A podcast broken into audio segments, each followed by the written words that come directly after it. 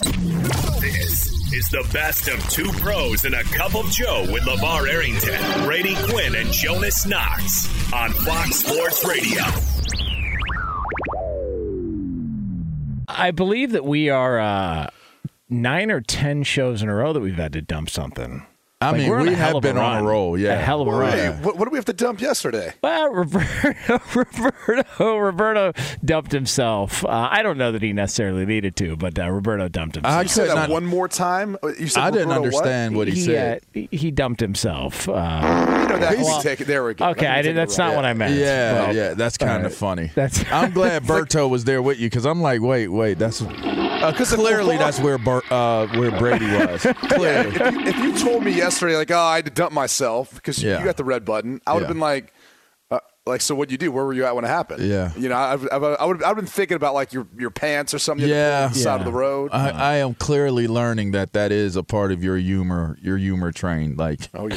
yeah, instead of like the red button dump, like dumping as in something else, like like squatty potty dumping. Yeah, LaVar and I are a little bit more professional than that. We're Yeah, really I, I to tried to keep it a little bit above and- board. yeah. You know what I mean? Yeah. Brady Brady likes to take it low. You know what I mean? But I like it. Yeah, I like it creates balance. I don't know why we can't just have a you know You know? adult sports talk radio show here. I don't know why we always Well, got to go to the toilet. technically, I mean, what Brady uses as humor is adult humor. Yeah. you know, and, and tra- oh wow. Oh oh, oh, oh, man. It's so airy. I know. It's just such an airy deal. Then I find myself comparing it. Like when I'm at home by Oh, myself, I'm like, which one do I fall under? Just here's the thing though depending on what was what happened the night before you can't be certain that that's a, a drop or in real time depending on uh, what lee and roberto have gotten into the night before Hmm. That is true. I just look at the door. See, the door is cracked right now. So there's clearly some real stuff going Oh, on back there. it's so Sometimes good. you can even see the fumes, like the way that the, the windows are tinted. You can sometimes see the fumes coming Yeah. up uh. It's not good. Yeah, it's not good at all. No. Um, but uh, here is Very hot. Here's what is good. Um, you know, Spicy air. bold uh, bold strategies in the uh, in the world of sports, different approaches to certain things. Um, and uh, Kyler Murray's agent um, took a a completely different approach uh, yesterday uh, when it came to, and this happened right after we went off the air. Uh, when it came to letting it be known that maybe they would like a contract extension, or that maybe they would like to work something out long term with the Arizona Cardinals. It's been kind of a weird past couple of weeks for uh, Kyler and the Cardinals, and um, basically a three-parter. Part one of his statement on social media, uh, he talked about uh, Erik Burkhardt, uh, Kyler Murray's agent, talked about where the Cardinals were and where they are now with him. Uh, he's not wrong; they were a bad organization and a bad franchise. They've improved every year with Kyler Murray. Then in part two, he came up with a plan and a strategy to get Kyler paid and it, to also make it make sense for the team and some other players on their roster. And then part three basically put all the pressure on the Cardinals to figure this thing out, and then also reiterate uh, what they have in Kyler Murray. And so here we are. Uh, they have uh, laid it on the table and just said, uh, "This is what we're thinking. This is so everybody knows what's going on." And uh, now we wait to see what the Cardinals' response is. Uh, pretty unique strategy here. I like Can, it. can I ask this question though? Like I found it to be incredibly reasonable. And Erik Burkhardt, who's Kyler Calamari's, Calamari. Kyler- who's who's Kyler Murray's agent, he's he's been known for a while. He's a really good guy, and anyone who's met him would would, would tell you that. This looks to me to be, I, I don't want to say like a desperation play, but it feels that way because you'd think behind the scenes you're maybe having some productive talks or there's been some momentum. And I don't think you let this stuff go public unless you can't even get a call back. Ooh. I mean, it feels to me like maybe Steve Keim. I don't know if Michael Bidwill is involved in the process. I, I would assume an, an owner is when you're talking about an extension that's going to be north of 150 million, 200, maybe 200 million. I, I saw in one figure the market value for a six-year deal for Calamari is 258 million, which comes out to roughly 42 million a year. So, if, that's the sort of money you're talking about, investing into a, a player, of course the owner's going to have to be involved, right? There's going to be a significant portion in his signing bonus, which they talked about in this, And as much as that's like, well, of course he wants a huge signing bonus. What agent, what player does it, right? The agent's taking fees off of that. The player wants the money in his pocket now. But the truth of the matter is, they want to be able to spread a, a chunk of this contract over the course of, uh, uh, you know, oh, excuse me, uh, spread a chunk of his uh, signing bonus over a course of his contract so it creates more cap space. So Chandler Jones, who's a free agent this year, you could sign him back. Zach Ertz, who's a free agent, you could sign him back. AJ Green, free agent, maybe sign him back. You know, there's all those decisions you've got to make. James Conner, free agent, maybe you sign him back. Christian Kirk, like they got a lot of roster decisions to make. And, and I actually think, and, and maybe I'm just you know trying to defend the player here. It's really reasonable. Like what he's done in his career, what they've done during his time since he's gotten there they're all reasonable requests. And this is how the organization, in my opinion, should be looking at this. They should be saying, let's extend him now so we can rework all these other contracts and make sure we bring some of these guys back and build on what we've built so far. Like, am I seeing this wrong? No, I think they it would be wise to try to create stability in the midst of everything that that has been taking place in terms of speculation for Arizona. I would agree with that sentiment, and I don't think it's unreasonable by my estimation. And another thing to think about is when you're talking about the whole desperation deal, well, maybe that now justifies or clears up why Kyler Murray scrubbed his his accounts, you know, and, and didn't have the pictures showing or, you know, kind of the the outward support of of being an Arizona Cardinal. Maybe there was something that, you know, maybe that lack of response maybe the the response that they did get that was maybe not the response that they wanted. Um, maybe it turned Kyler Murray off. And and maybe that might have been why the, the results were the results with him in terms of his personal social media handles. But I, I think if you're Arizona, you're closer to being better than you you are to being worse. And and I think we all would attribute that to Kyler Murray being the quarterback of this team. We've seen when he's healthy and he's motivated and he's he's playing well, this team goes as he goes. And and so to me, even though they've tailspinned at the, the end of the season, I mean, I'd much rather be on a team that takes nosedives than a team that doesn't have the opportunity to get high enough to dive in the first place. So I mean, sometimes it's just all about relativity in terms of how you're you're looking at it from a vantage point of where you're at where was the lie in anything that he said in the statement? Like I can't find one. Everything he said was spot on. And so when I initially when I saw the the it come out, I just thought, well, that's kind of strange. Like why why would he take this approach? And then I read through it and I thought, I can't find anything that he lied about. There, there's nothing. Everything there is factual. They were terrible when Kyler Murray got there. They've improved every year. They were in the playoffs last season.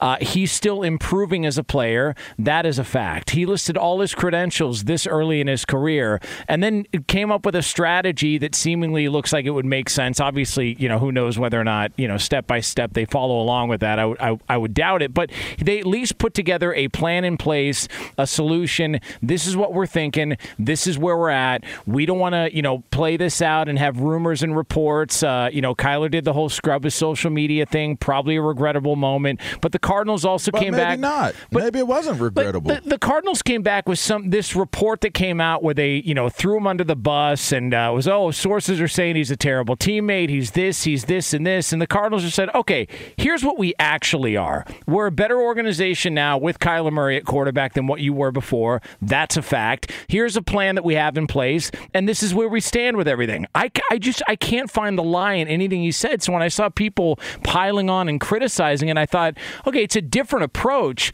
but nothing he said was incorrect in the entire statement that I found. You know what the only problem is about like him and how much leverage he has because not just from what you're pointing out with the fact that he won offensive rookie of the year as a you know his first year he goes to two pro bowls after that so you're looking at going like he's done his part. Statistically, he's gotten better. The team has gotten better every step of the way. Like everything is building where you want it to go. But the other leverage point he has is baseball. But the problem is, unfortunately, we, we've got baseball where I, I, don't even know where, where that agreement's at at this point. But imagine if they weren't in a lockout. Imagine if you know both sides had come to an agreement. Now he's leveraging, I believe it's the Oakland Athletics who, who have his rights. Yeah. And he could even be saying, "Well, you guys don't want me to. Go. I'll just I'll go play baseball. Like I'll, I'll literally go out there, play some baseball. We'll see how things go, and then we'll see if you want to sign me to a bigger deal. Maybe I'll just go back to doing that and go that route. So it, it is fascinating that I think he's doing all he can at this moment. But if there was a deal in place in baseball, we weren't in a lockout. Maybe they'd be utilizing that angle as well, but we haven't heard that yet. I think one more point that should be pointed out is rookie contracts. That's still somewhat relatively new and and basically what a rookie contract is is set for two things one because veterans don't want to feel like they're getting outdone by someone who hasn't done anything in the league yet and two it now becomes a safer investment having these guys slotted in yeah. terms of where they're at and coming into the draft the when we came into the draft we were getting paid if you were right. top top pick number one pick number two pick you're getting paid right out of the gate and and whether for win for loss for good or for bad you got a blockbuster deal and didn't even play one down in the league so right. so now when you look at rookie contracts if somebody's going into their third fourth year of their first deal and they're playing at the level that Kyler Murray is playing at it should already be common sense justified that you should be working on their long-term deal because they've outplayed what it is that what was constituted in play to become the new way of, of paying rookies. He's outplayed you know, a rookie contract. Uh, that's why, I mean, the deals are too long. They're, they're the first round contracts. That's why you see teams trade back up in the, the back end of the first because they, they identify a player that they're like, hey, I'd love to have that guy on a four year contract with a fifth year option. And then if you think about that even further, they can control a guy like uh, Kyler Murray for six seven years. Yeah. While, while utilizing the franchise tags that are in place, a fifth year option, all those things. That's an entire career. That's crazy. That's, it is. That's an entire like I, career. I, that's double the average NFL yeah, career. That's double. I mean, it's it's nuts. the one thing I'll say, and I don't, you know, it's it's a philosophical thing, but here's where the NFL NFLPA to me misunderstood the cause and effect of slotting the rookie draft salary pool, like how this would work what happened was because when you had guys like, for example, Sam Bradford was the last big contract, first overall pick, 50 million guaranteed, had never taken a snap in the NFL. And people are like, well, that's not justified or that's not deserved. But you know what happened to the middle class and other quarterbacks who, you know, they weren't necessarily the best. I want to say Matt Schaub was signing around that period of time. You know what happened with those guys? They would use those contracts as leverage. And they would go to the team and say, this guy's getting paid this, and he hasn't done anything in the NFL yet. So I should at least be making close to that or or something in the ballpark of that. And and so what it did was every single year it allowed uh, the contracts at whatever position, right? Whether it was a tackle or a D end or or a quarterback, it kept inching up and inching up and inching up. And so every time those kept inching up, you had veteran players who could come back and if they're at the top of their position, they're trying to get more than that.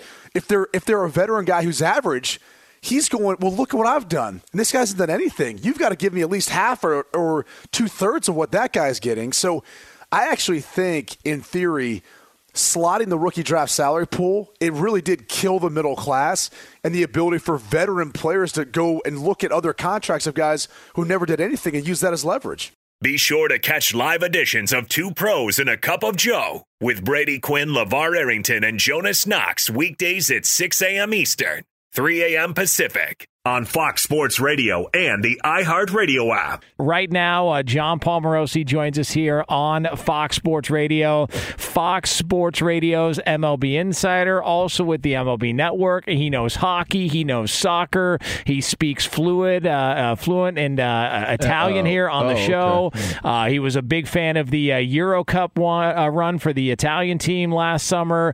JP, what's happening? It's been too long. How are we doing? Hello, sir. Jonas LaVar, it is always my pleasure to speak with you in the morning. Uh, you, you guys always do an outstanding show. Yeah, so yeah, great to be with you today, and, and let us hope, let us hope that this is the day that brings us baseball in 2022. Okay, what? Where do we stand on this potentially getting done? Because we were hearing about a Monday deadline, or else they were going to miss games. Now there's uh, they're supposed to meet at what 11 a.m. Eastern time. So uh, in a few hours from now, where do we stand on a potential season uh, starting on time with Major League Baseball? Much more hopeful than we were 24 hours ago. And there were some reports earlier yesterday that the tone of those meetings was not good, and there was a, a good amount of pessimism in the game uh, until about maybe 3 or 4 p.m. And then things began to change. There was some momentum. Uh, they were talking deep into the night. And I, I think the key thing now, a report from Jon Heyman, who's on the ground there in, in Jupiter, Florida, where the meetings are taking place, John's report was that this morning, probably as we speak, and, and maybe a little bit later once people wake up all across the country, is that uh, the union was going to poll some members of their leadership to see what their response is to the latest MLB proposal. So the, the MLB has moved in the players' direction significantly in the last 24 hours in terms of uh, adding money to the pre-arbitration bonus pool, adding money to the uh, competitive balance tax threshold.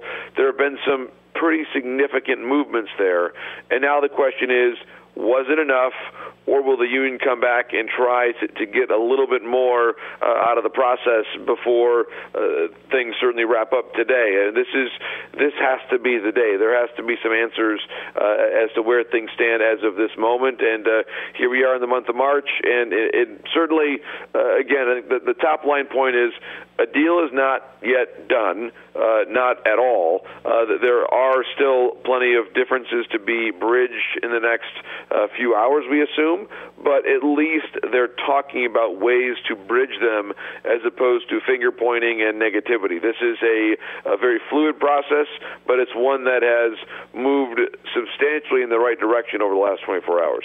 JP, in, in negotiation situations that come to the last moments as as this one is is coming to pressure mounts and people have to to play the game of chicken masterfully to try to get what they want. They now they may have gotten what they've already wanted by now.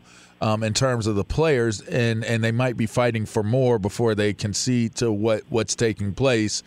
But who who right now has more pressure on them? Seemingly, it would be the owners but if you really think about it, baseball is not America's pastime like it once was. Um, and and now this is kind of maybe could turn into a turbulent situation for for players and and organizations. So who has more pressure on them to make sure that they get a deal done? You know, LaVar, that's an excellent question. I, I, I do think there certainly is pressure on each side. It's a, a different kind of pressure. Uh, I think with MLB, you're exactly right.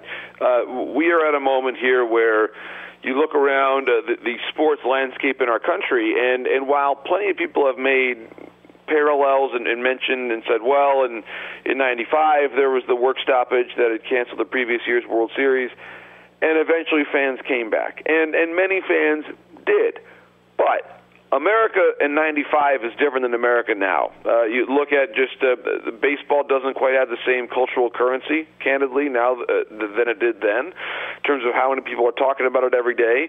Um, there are other things that that uh, young Americans, in particular, uh, are are engaging with more often now, whether it's uh, esports, video games, their phones, which didn't really exist in the same numbers back in the mid '90s. Right. So th- there's just a lot of relevancy that is at risk here. And I think if, if MLB does not begin this season on time, the long term damage to the product would be immense. Hmm. And th- that is where I, I do think there has been some awareness in the last 24 hours where the, the approach has changed a little because this cannot simply be, LaVar and Jonas, a question of how do I win the negotiation for dollars and cents in the month of April of 2022. That's, that's not a sufficient view to take here. It is how do we maintain baseball's place and hopefully grow it in different ways in the American sports consciousness. And that is a harder thing to define. And, and but by the way, there will eventually be an economic cost if if baseball loses that market share, if you will, and and we all reflect on uh, you know how often in, in the course of your program uh, and, and, and others uh, on this network and during the course of the year, uh, candidly, football and basketball are are discussed more often, and so baseball has to find a way to get itself back in that discussion and and and and relevant uh, in, in a broad sense. And if they go away for a period of time, guys, I I think the only word to use is the one the commissioner said, which is disastrous. It, it would be a disaster for the long term health uh, of what has been in the past America's national pastime. He is uh, Jon Paul Morosi joining us here on Fox Sports Radio. Uh, Fox Sports Radio's MLB Insider, also uh, with the MLB Network. You can get him on Twitter at Jon Morosi. Uh, Jonas Knox, LaVar Arrington with you here on FSR. So, JP, when it comes to this situation, um, fans look at this and we hear the old adage, well, it's billionaires fighting with millionaires. So it's hard to be sympathetic or hard to, you know, pick one side or the other as far as why this is happening. But for people out there that maybe don't know the economic details of this whole thing like you do and don't know the back and forth maybe like you do when it comes to this negotiation and why we're at this point, who deserves more blame for why this situation is where it's at? Is it the owners or is it the players union? I, I think there is there's blame that goes both ways, Jonas. But I'll, I'll say it's a little bit different kind of blame uh, for either one. I'll, I'll start by saying this: you mentioned the the billionaires millionaires dynamic. I, I think a very good point was made yesterday by Tom Verducci uh, on MLB Network that approximately 61%. While we talk a lot about the, the what the average salary is and how that number is so huge Tom said 61% of Major League Baseball players made less than a million dollars last year. Now, uh, so it's there are certainly plenty of millionaires, Jonas, to your point, but they're not all millionaires. And so, one of the most important numbers of all is that minimum salary number because right now it's around the 570 around $575,000 and and perhaps that number could grow into the high 6s or maybe even the low 7s depending on how things go. And that's a huge deal that number for a lot of people in this game, especially if you have a brief career, matters a ton more than if the Dodgers can spend to 210 or 215 or 225 million dollars in the top end. There are a lot of players, and this is the player that I just can't I, I can't forget about now, and I keep reflecting and circling back on the player who was just about to break through and make the major leagues at the end of the 2019 season. Well, we all know what happens in 2020. A minor league season is canceled, only 60 games at the major league level. Revenues fundamentally change. Then last year was sort of a stop and start kind of a year. Uh, certainly at the minor league level, it happened, but not. It wasn't normal, and we all know that. This year, we're hoping to be normal, and so now we have this delay. So th- that player player who was hoping to get significant money in the major leagues in, in 2021 and, and now 22 is all in jeopardy. And so th- that that player I keep thinking about where where that player just hoping to have a career, and if they can make 700k, let's say, times three years, even if they never get to uh, even if they never get to salary arbitration, at least that that gets them Uh, or their their gross number would be more than two million dollars for their career, which is which is significant. But again, we have to remember that's that's maybe not enough money to retire on for the rest of your life. So th- there has to be some some perspective on on what the real economics are for the players making the minimum. And I really hope that that these proposals reflect that a, a, an increase in the minimum salary, while not the sexiest number in the world, would make a huge difference in the lives of a lot of people who play baseball for a living.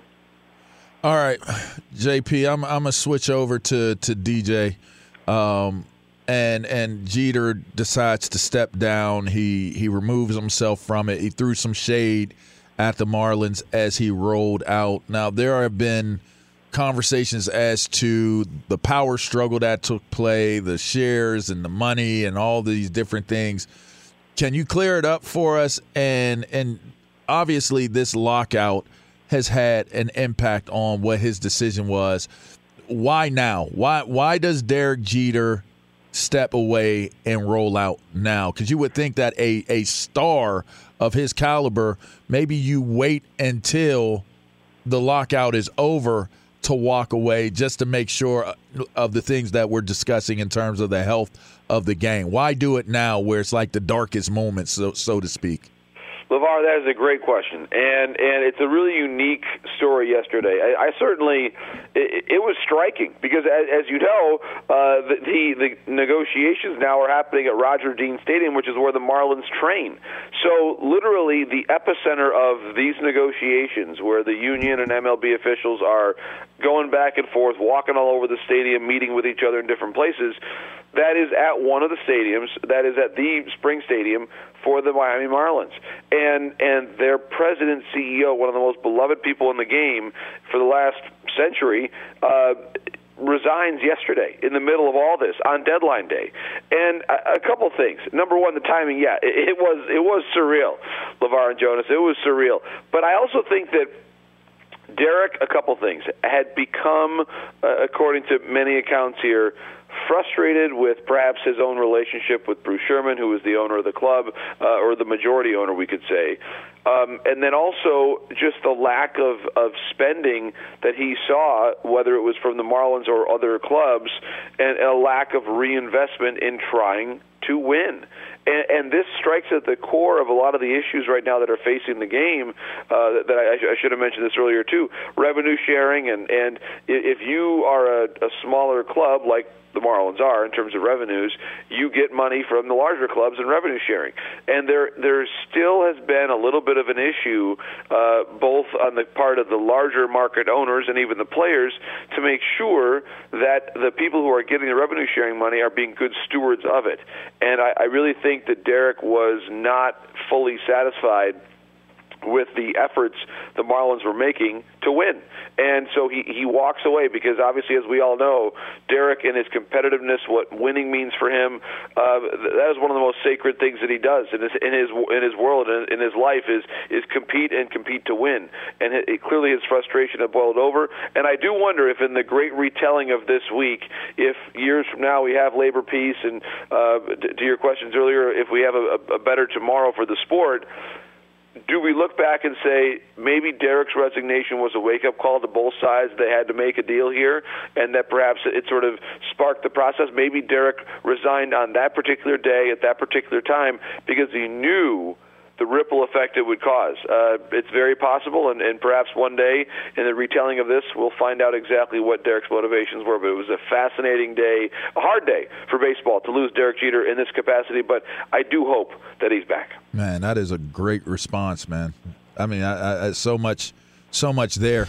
It's uh, it's a uh, crazy time in baseball, man. And uh, JP, we appreciate it. Appreciate we know, you, uh, you know, you're uh, you know up at all hours trying to monitor along and, and stay up with uh, all this stuff that's happening. it's been a little chaotic, but we appreciate you popping on with us. Always a good chat. Get him on Twitter at Jon Morosi.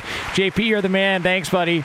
Jonas and LaVar, my pleasure, my friends, and uh, appreciate the, the conversation. Can't wait for the next time. And, Jonas, your, your, kind words on the Italian team warmed my heart on this stressful morning. So thank you for yeah. doing that at the beginning of the conversation. That's what I'm well talking done. about. That's what I'm talking about. Bravissimo, amico. Yeah, I was just going to say that. There it is, uh, Jon Paul Morosi. Uh, he's uh, MLB insider for Fox Sports Radio, the MLB Network. He covers the NHL. I mean, you name it, uh, no stone unturned when it comes to uh, Jon Paul Morosi.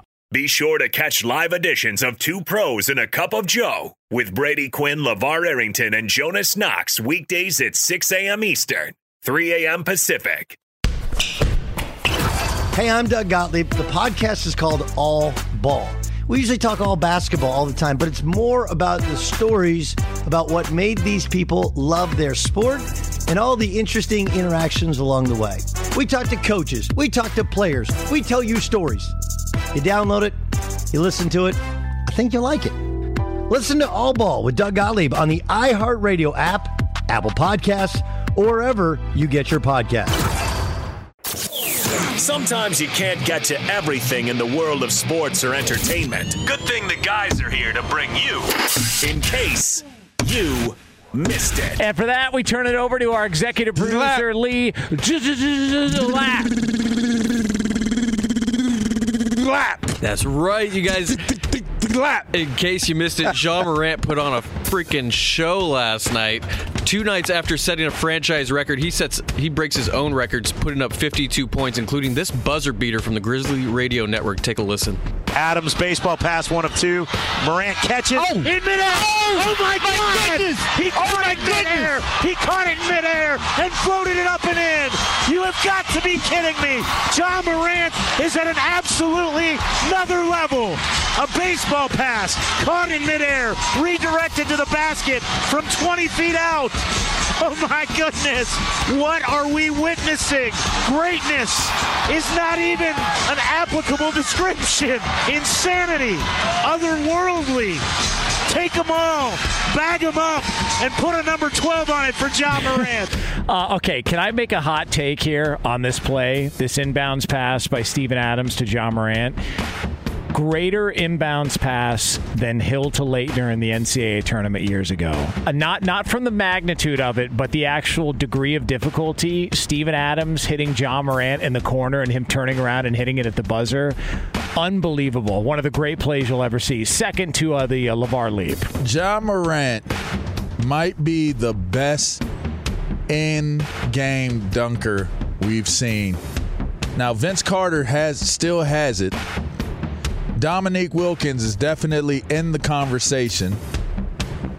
But Ja Morant is making a really, really, really strong case for being the most electrifying in-game dunker. Plus, he's because he's smaller. It looks so much more emphatic. Like just and there's a, there's a violence to it as well.